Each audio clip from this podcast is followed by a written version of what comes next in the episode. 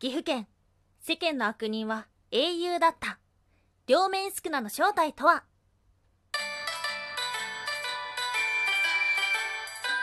タンは妖怪について知りたい。か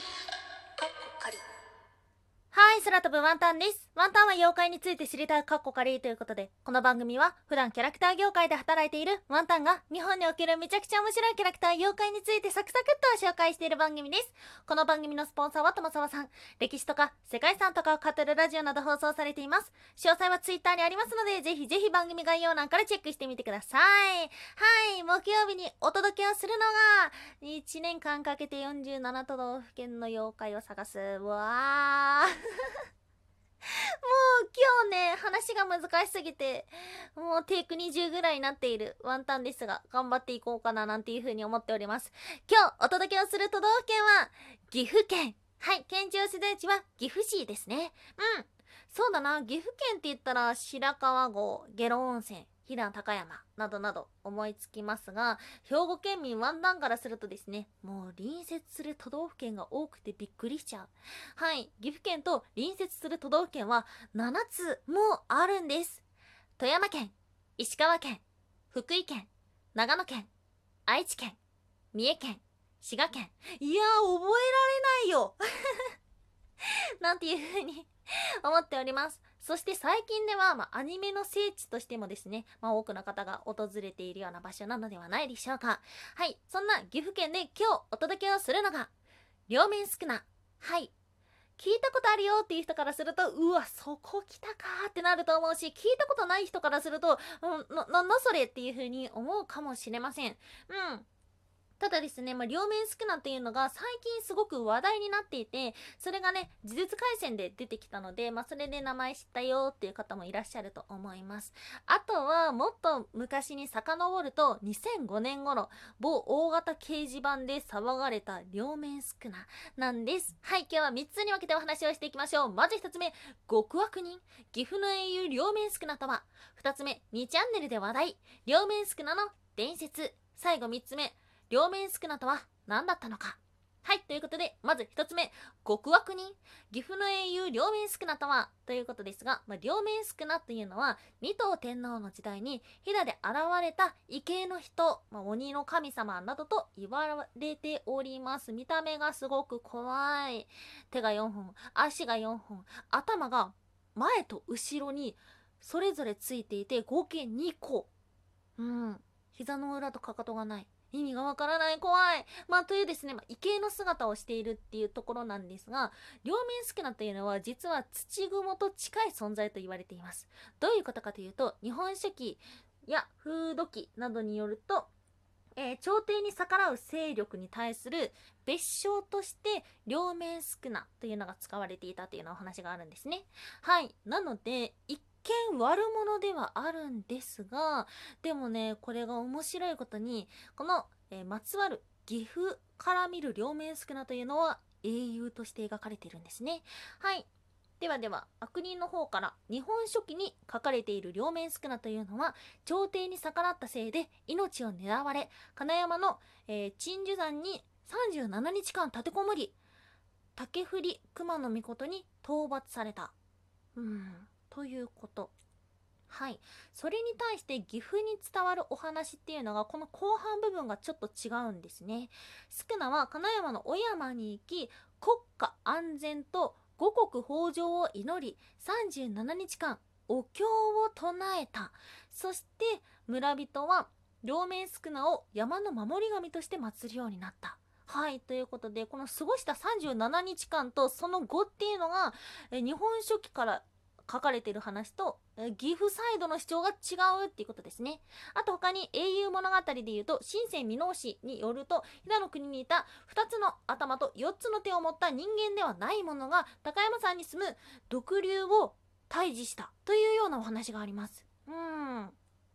なのでですね、こう、語られる場所によって悪人とも捉えられるし、善人とも捉えられるということですね。はい。ですが、ちょっぴり違う角度から見ていきましょう。これ知ってる人もいるのかな？今日の2つ目、2チャンネルで話題、両面少なの伝説ということで、2005年頃にあったお話になります。えー、これの冒頭部分を読み上げましょう。俺、建築関係の仕事やってるんだけども先日岩手県のある古いお寺を解体することになったんだわ。今は利用者もないお寺ね。でお寺ぶっ壊してると同僚が俺を呼ぶのねうーんちょっと来てと。俺が行くと同僚の足元に黒ずんだ長い木箱が置かれたんだわ。はい。ここからお話が始まっていきます。うん。えーこの話、まあ、最後までネタバレしていきましょう。どういうお話だったかというと、この木箱にはとあるものが入っていました。それが、頭が2つあるミイラだったんです。はい。そしてそれを開けたことをお寺の人が知ったらとてつもなく怒りました。こう開けてしまったのかっていうことでめちゃくちゃ怒るんですね。で、その後お払いをしてもらったんですが、同じ工事関係のものがどんどんどんどん被害に遭っていくようになります。そしてこの語り部の人は、なんかこれは、曰く付きのものだなぁとさらに気になるようになってそして、えっと、お寺の方の息子の人にお話を聞くことになりました。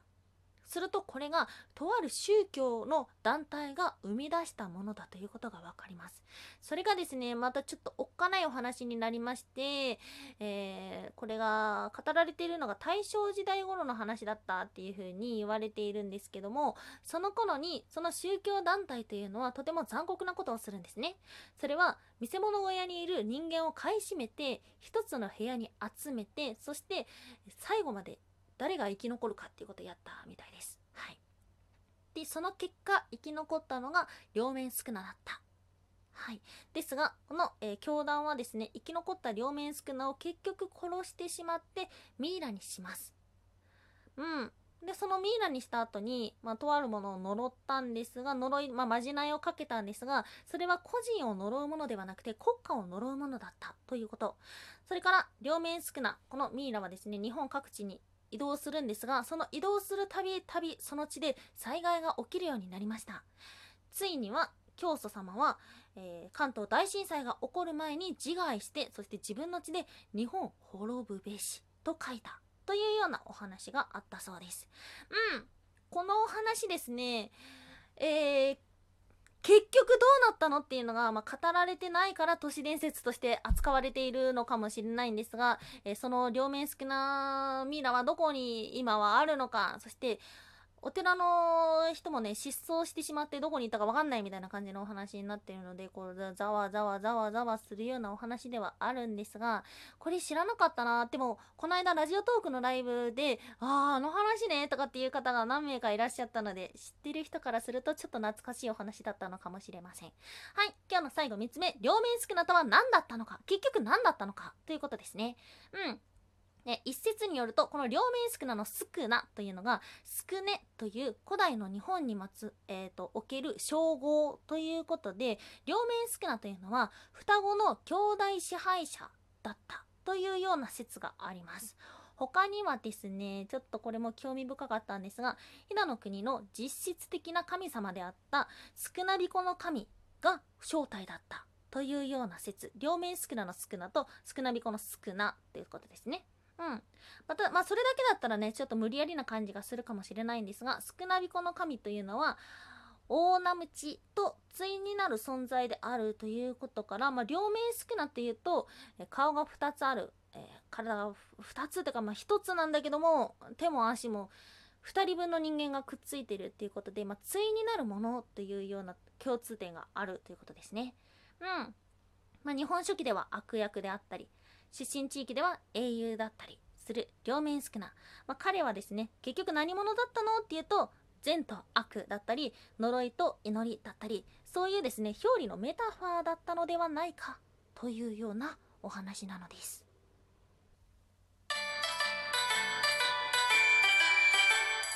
ワンタンは妖怪について知りたい。かっこ仮おやすみもいもいついに妖怪の本を買いましたナンバーワン決定トーナメント妖怪最強図鑑闇の世界の王者は誰だ？はい、AC ムーメンというのはワンタンがポエムプーコと言いたいコーナーです。テンポエムがなんだかよくわかってないから、ポエムプーコでしか言えないコーナーです。本のタイトルを読んだだけではないか、と思ったそこのあなた。えそんなことはありません。ということで、えーラジオトークさんの方でライブをして、マラソン企画がありましてですね、まあ何日間マラソン達成すると、いくらいくらのお小遣いみたいな、お小遣いではないけど、えー活動資金みたいな。いい言い方が見つからない。ですが、まラジオトークさんの方から Amazon ギフト券をいただきまして、そこでね、ついに買いました。妖怪の本妖怪最強図鑑ですよ。ちょっと気になるものじゃないですか？学研さんから出てるものなんですが、まあ、今まで紹介した妖怪も中には含まれるんだけど、最初、まだ全部は読んでないんですよ。途中までしか見てなくて。ね。なんかね、すごいよ。化け猫 VS ワニュードとかね。一旦モメン VS カッパーみたいな感じでですね。ちょっと引き続き読みたいなっていう風に思ってる。でも一人で読むのは夜は特に怖いので、朝とかに読むようにします。はい、ということで今日はね、ちょっといろんな話がありましたので、わーわっていう風にしてしまったところもあるかもしれませんが、両面少な、名前だけなんとなく知ってるとか、アニメで聞いたことあるとか、こういうとこだけ知ってるとか、そういう部分がね、まあ、今日また一つ知識になったななんていう風に思っていただけたら嬉しいなってと思っております。はい、ということで今日もお聴きいただきましてありがとうございました。以上、空飛ぶワンタンでした。